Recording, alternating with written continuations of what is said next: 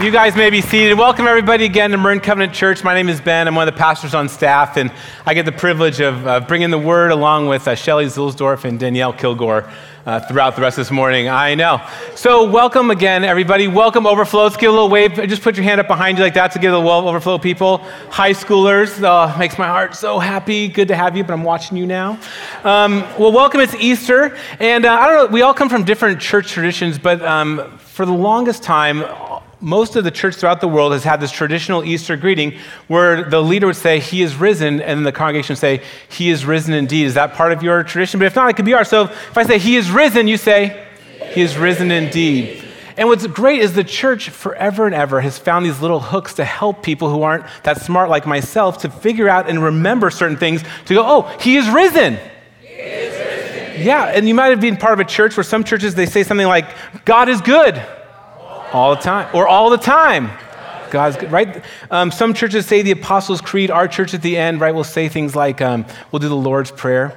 And there's in the church, historically has found rhythms and creeds and statements to say so that we, just normal people who are going through our life day in and day out, don't forget the really important truths of life and of Christianity. And Easter is a very important day because it's a day on the calendar that marks us and that we remember, even though Jesus has, been, has risen from the dead over 2,000 years ago, we stop and we mark, it's a marker for us to remember this incredible truth. And so this morning we proclaim that He is risen Dude, these guys are on it. Front row for life. Good. Well, the passage we're going to look at this morning comes from 1 Corinthians chapter 15, verses 3 through 8. It says this For what I received, I pass on to you as of first importance. So, this is Paul. What, what, he's saying is, hey, here's a creed. This is a statement that the church has said over and over and over again. And the church in Corinth would know this, and a lot of times they would say and they would recite this together. And this is the creed that Jesus Christ died for our sins according to the scriptures that he was buried, and that he was raised on the third day according to the scriptures. And then he appeared to Cephas and then to the 12. And that was the statement. It was a creed that was said over and over again. And Paul is, is, is saying, hey, here is this creed, this statement for us to remember as pe- people who love Jesus, who want to know and love Jesus. Here's this intellectual truth. And what I love about Christianity is it's this religion that is so deep theologically. The smartest and most intellectually minded people can spend their entire lives wrestling through theology and mining the depths of this religion. People who are wired to live in such a spiritual way have all these disciplines and values we just spent this last series talking about how to be godly, right? It's a religion that is so powerful and so important. But what I think makes Christianity so incredible is it's not just a religion for, um, you know, it's not just religion with creeds, but it's this idea that Jesus rose from the dead and he revealed himself, not just in general, but to people. So Paul goes on to say, after that, he appeared to more than 500 of the brothers and sisters at the same time, most of whom have fallen asleep, though some have fallen asleep. Sorry, most of whom are still living, though some have fallen asleep. And then he appeared to James, and then to the apostles, and last of all, he appeared to me as to one who was abnormally born. And this morning, I'm going to invite up Shelly that we have this um, opportunity to share with you this idea that Jesus comes and there's a creed, there's a ritual, and a truth that is real but more than a generic theological statement that is true, Jesus reveals himself to Cephas, to, tw- to the 12, to the 500, to James, to the apostles, and to you and me. Amen.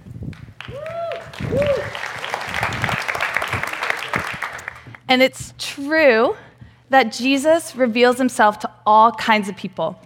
And when I think about that, I'm reminded that he reveals himself to those who have been on the journey with Jesus and for some time, and for those who are brand new in their faith.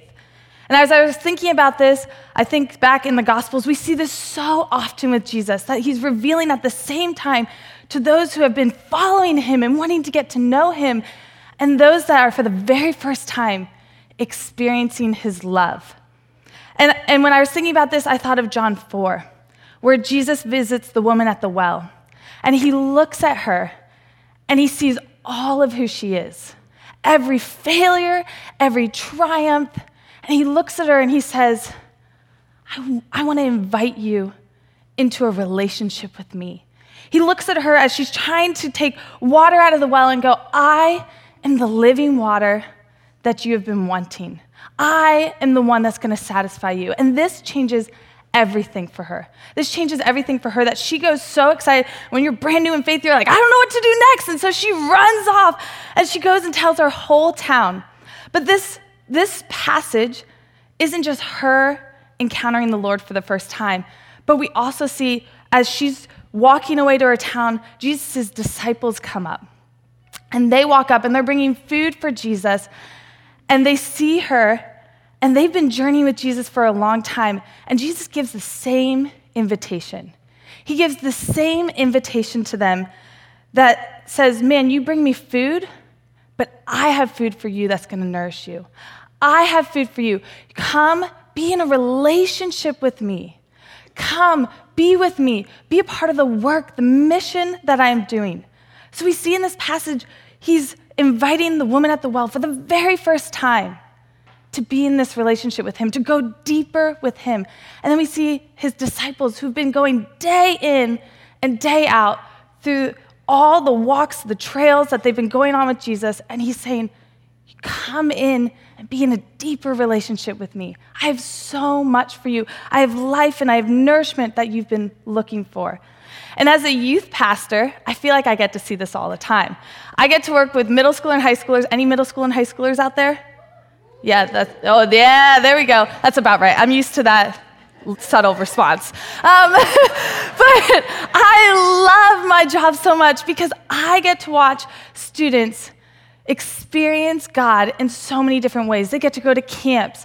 They come every Wednesday and Sunday. They get to be around leaders and around some of you that love God so much and are seeking God to be revealed who He is more and more in their life. And it's so much fun. And recently we went to Alaska about two weeks ago with our high school students, and it was incredible. Our students were serving, they were learning the native Eskimo culture, they were being in community with each other off their cell phones. Amazing. They, they, they just had this intentional time of getting to know the people of Nome. And it was amazing. And one of the highlights of the trip was when we got to meet three of the elders from Nome Covenant Church. And their names are Martha, Luda, and Helen. And these three women have been following Jesus for a long time, for such a long time.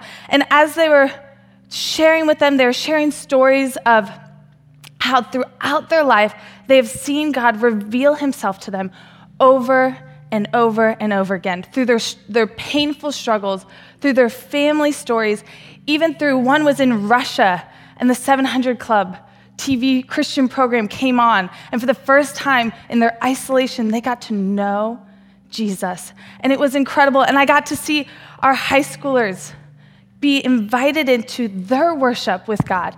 They got to be invited into God saying, I am real.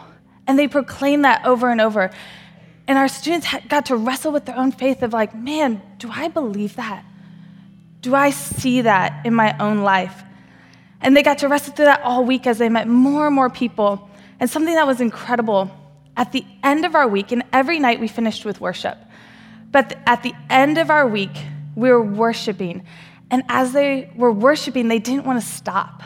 They didn't want to stop worshiping. They wanted to keep celebrating all that God revealed to them that week in little ways, in big ways. Even Ben Benzie was like, Are we done? And they're like, No! And they wanted to keep going because God showed them who He was. He was active in their lives.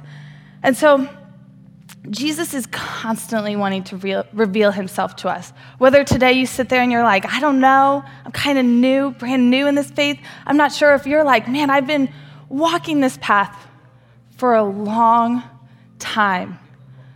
Man, Jesus is wanting to know that you to know that he's chasing after you. He's chasing after you, and He wants you to know about His love for you. He wants to continue to reveal that to you. And no matter where you're at in your faith, Jesus wants to meet you there. Whether you're like the woman at the well, who for the first time is encountering Him, or you're His disciples walking day in and day out trying to figure out, okay, what is Jesus? What does this look like in my life? Whether you're like our students that want to just celebrate this sweet time God is moving. He is real. He is risen. And when He meets us and reminds us of his love, like we want to do something. We want to do something. We want to take action. We want to be like the woman at the well that's like running off and telling people about it. And that is not of you, that's the Lord in your life. And so we want to respond with worship. We want to respond with joy and gratitude of what He's done in our life today, in the past, and what He's going to do. So that's why on Easter, we as the church, we respond in worship by proclaiming that Jesus is the risen Lord. So I'm going to invite you guys now, as you're thinking of your own stories, as you're thinking of where you're at right now, and knowing that God is chasing after you, that He rose today for you. I want you to stand up. Let's stand up, and we're going to worship together as new and old travelers in faith and in response to what God's done in our life. So it is true that Jesus reveals himself to all kinds of people. And Shelly just shared how Christ reveals himself to those who are new to the faith and those who have been walking with Jesus for years.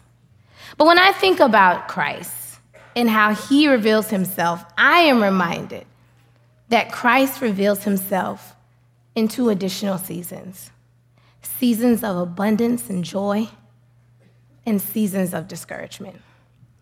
John 10:10 10, 10 says the thief came to steal, kill, and destroy.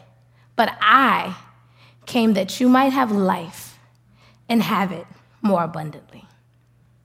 Life is hard, but when we get to experience that abundant life that Christ promised, it feels great. Whether it's through a job promotion, through the birth of a child, witnessing a friend getting married, or even finally being able to say, I am 100% debt free. Ex- it's coming. Experiencing the abundant life is a blessing and a gift to enjoy. Christ promised a life of abundance a life of blessings from the Father. He promised that through him we would have unspeakable joy. It's during those times that it's easy to see God. Or is it? Christ knows what it was like to have and experience the power and blessings of the Father. Christ performed miracle after miracle he spoke deliverance and redemption to those that needed it. People denied everything that they once trusted in to trust in him. People followed him, they praised him, they put their faith in Jesus. Now, Christ could have chosen to accept the glory for himself. He could have ex- tried to acknowledge him and only himself, but instead, Christ decided to acknowledge the Father. Christ reveals himself to us in times of abundance so that we might acknowledge the source of that abundance, our Father in heaven. So Christ reveals himself to those that are living in the abundant life, but also to those experiencing life's discouragements. John 14, 27 says, Peace I leave with you, my peace I give to you. I do not give the way the world gives. Do not let your hearts be troubled. Do not be afraid. Anyone who knew me growing up as a child, they knew that if I was ever asked what I wanted to be when I, when I grew up, I would always say an actress and a singer. There wasn't a time where you didn't catch me singing or acting out lines from a movie. And when I was in high school, I even had an agent. I was in commercials, I was in magazines. I auditioned to be a part of a girl singing group. So you can imagine my shock and anger when Beyonce and Destiny's Child came onto the scene. I was floored. I remember telling my mom, that's supposed to be me. That is supposed to be me. Nevertheless, I went on to college with hopes that one day I would make it big. But through college, I decided to switch my decision of what career, and I wanted to become a TV producer. So, my last year of college, I applied and interviewed for an entry level position with Harpo Productions. And after that interview, I just knew I was moving to Chicago. I even started packing. I started packing. I told everyone that I would be working for Oprah Winfrey herself. I would have an office right next to hers. Until I was given the news that I didn't get the job. I was devastated. And I ended up settling for a job as a waitress. After five years of college, waiting tables was now my destiny. I didn't know what my purpose was anymore. But my mother encouraged me, and she said that if that wasn't the path that God had for me, then obviously He had a different path. And although I was sad, I kept hope in Christ that my purpose would soon reveal itself. Well, it did, and here I am in a life in ministry. And I may not get to be Beyonce, but I get to be someone better. I get to be Danielle Kilgore, outreach and missions pastor of Marin the Best Covenant Church. right? So take that, Beyonce. Uh oh, no, I'm just kidding. Friends, my story may not be your story. And my steps and your steps may be different than someone else's. But the common denominator is Christ. Our life doesn't always present to us the way that we think it would have. We can sometimes lose sight of Christ or even forget that Christ is present when our plans don't go as planned. Christ didn't promise a life that would go exactly as we wanted it. Instead, he promised peace that will never leave us. He promised us a peace and a hope that would never fail. When we put our hope in Jesus, everything else will fall into place. That's the peace I want. Not the peace that the world gives, but the peace that remains because Christ remains. Family, Christ is relatable and he is still revealing himself to us daily. He is someone who knows how important it is to remember the Father in our joy, and he knows how ever present he is in our times of sadness. Christ gave us the example of what a posture of worship looks like during good times and hard times. Our arms stretched out, our eyes lifted up, and our hearts crying out to the Father with great hope.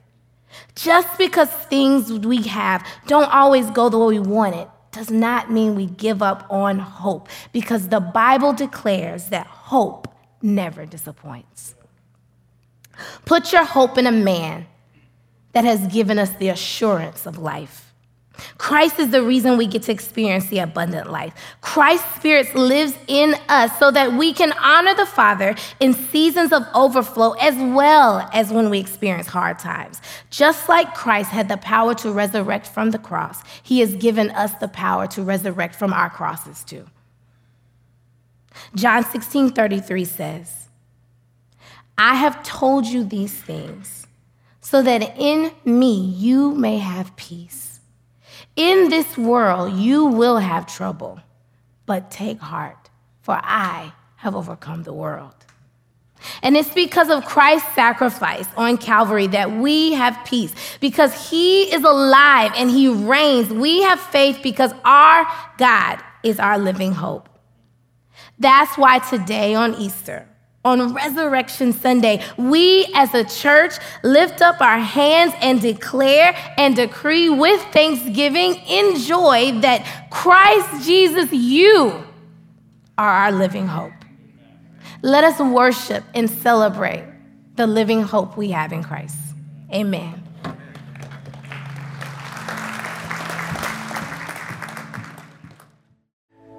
We're going to turn back to 1 Corinthians chapter, first, uh, chapter 15, verse 3, where Paul says this For what I've received, I pass on to you as of first importance that Christ died for our sins according to the scriptures, that he was buried, that he was raised on the third day according to the scriptures, and they appeared to Cephas and then to the 12. And then Paul goes on to say, and after that, he appeared to more than 500 of the brothers and sisters at the same time, most of whom are still living, though some have fallen asleep. And then he appeared to James, and then to all the apostles, and last of all, he appeared to me as to one who's abnormally born. And it is true that Jesus does reveal himself to all kinds of people. And we didn't want this Easter to go away without the true reminder that Jesus reveals himself to me and to you.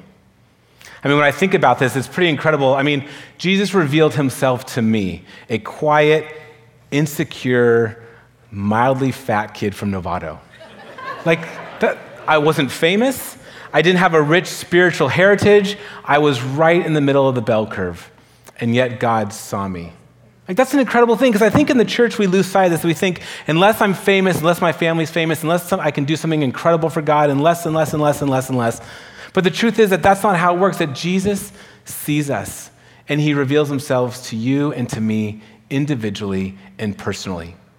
And I think of it this way um, if you were, when you were a kid, if you saw those 3D paintings, there's those paintings on the wall and they have all those dots, and you look at them and it just looks like a bunch of dots. But if you stop and you look into the painting, right, you can start to see something kind of emerge.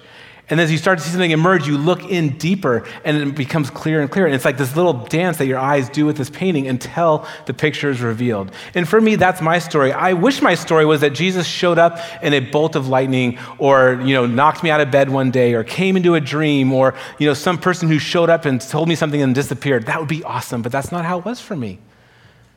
But when I was 10, I went to camp and Jesus gave me this warm heart towards him and began to reveal himself through this picture and at 13 and at 17 and at 22 and at 30 and at 40 right? And that it's been this decades long journey of jesus revealing himself more and more slowly but surely. When we seek him right he makes himself able to be found that is the good news. And I hope that you know that Jesus sees you in your unique giftedness, in your unique talents. No matter how you may see or perceive yourself, Jesus does not see you that way. He sees you as his loved child, someone he longs to have part of his family, to be used by him, and to be sent into the world. And that is the good news on, Jesus, on Easter. That even though Jesus revealed himself to all these important people throughout the whole world, he's also revealed himself to you and to me. I love what Shelley said, right? That he that doesn't matter if you're brand new on your journey or you've been doing this for a long, long time, that when we encounter Christ, our natural heart desire is to worship.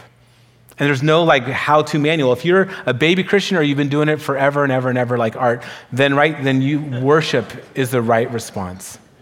And it doesn't matter if you're in a season of joy and your heart is so full and you cannot believe the amount of blessing and you have this theology of celebration and God is so good and God meets us there and gives us hope or if you are in the dark night of the soul and you have a lamenting theology and you're like, God, what is up and where are you? And God offers us this living hope. So it doesn't matter where you are there either. And it doesn't matter who you are personally, that God sees you age, gender, race, nationality, background, sexuality, all of it. He sees you and He wants for you to be invited into the family of God.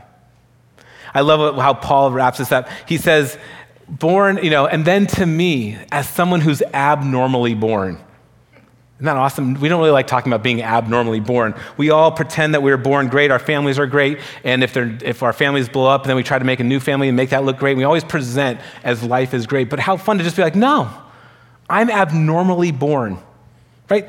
That the story of God's family is people who are abnormally born. They're people who are rebellious through and through. You and I who want to do our own thing, who are tired of people telling us what to do, who just crush people all the time.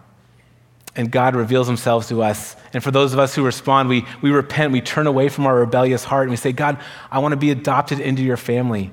And he takes all of us wild, banshee children who are abnormally born and creates a new story. And for many of us who have abnormally born families, you know, right, that God's redemptive story is incredible. The, the family that you have now may not have been the family you dreamt, dreamt of, but you see that God is doing something in you and through you. We are people who are abnormally born. And so before we, we just wrap things up, I just wanted to make sure that you knew that you were invited by God to be part of the family of God. Because that's why on Easter, the church welcomes you into the family of God. Now, there's going to be an incredible spread, and I mean, I'm a little too free with my food issues. I get that, and so I'm going to eat like my Lent is over, you know, in about 10 minutes.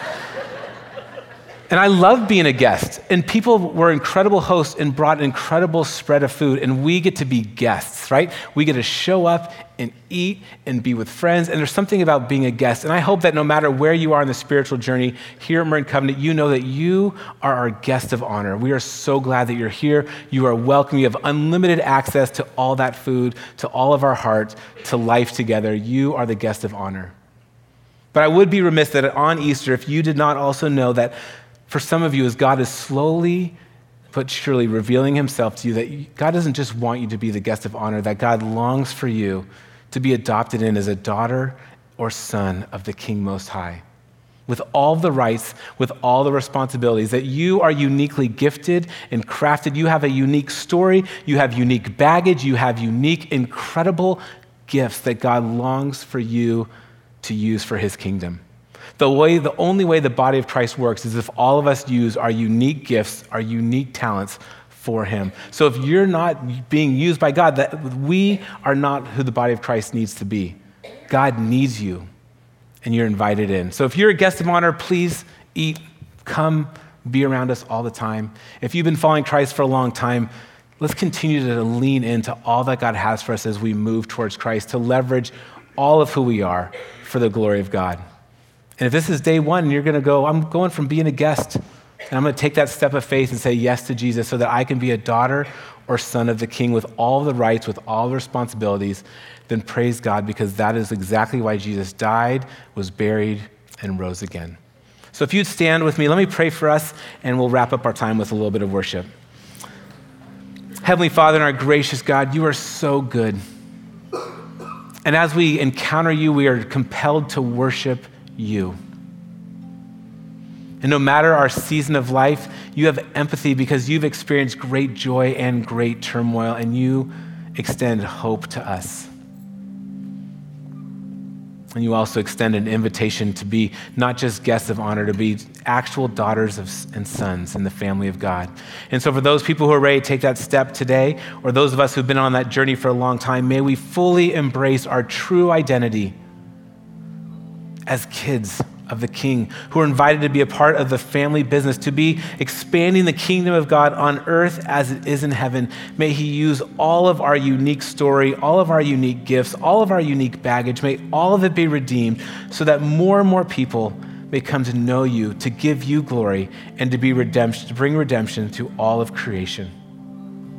So we love you, Jesus, and hear the cries of your people who long to worship you both now and forever. We worship you, Jesus, the resurrected Lord. Amen and amen.